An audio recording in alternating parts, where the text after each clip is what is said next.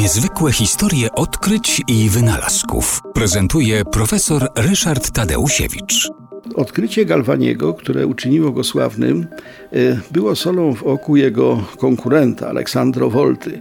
E, też wybitny e, badacz przyrody, też wybitny fizyk, ale w elektryczność zwierzęcą, wymyśloną i wynalezioną i odkrytą przez Luigi Galvaniego, po prostu najzwyczajniej w świecie nie wierzył.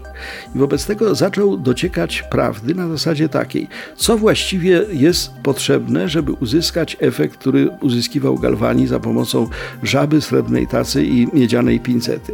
No, potrzebna jest srebrna taca, potrzebna jest y, miedziana pinceta, a w środku pomiędzy nią coś, co przewodzi prąd elektryczny. Y, Galvani, Galvani y, opierał się na tych zwierzętach i poza to nie wyszedł.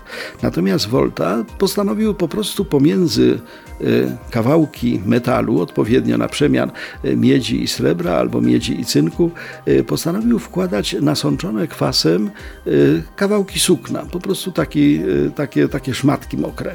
I okazało się, że w ten sposób wytwarzał prąd elektryczny o wiele skuteczniej niż Galvani za pomocą tych swoich żab.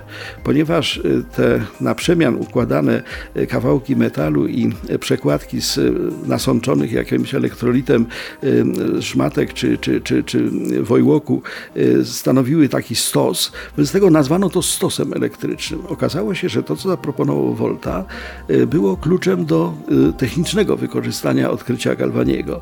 Mianowicie powstało coś, co mogliśmy po pierwsze y, budować sobie kiedy chcieliśmy, gdzie chcieliśmy, jak chcieliśmy, bez łapania żab. Y, po drugie, można było uzyskać z tego dużą ilość prądu i, do, i wysokie napięcie, ponieważ wystarczyło ułożyć tylko wystarczająco duży stos tych, tych elementów i wtedy było wysokie właśnie napięcie. No a poza tym można to było zrobić łatwo, wszędzie i do różnych celów.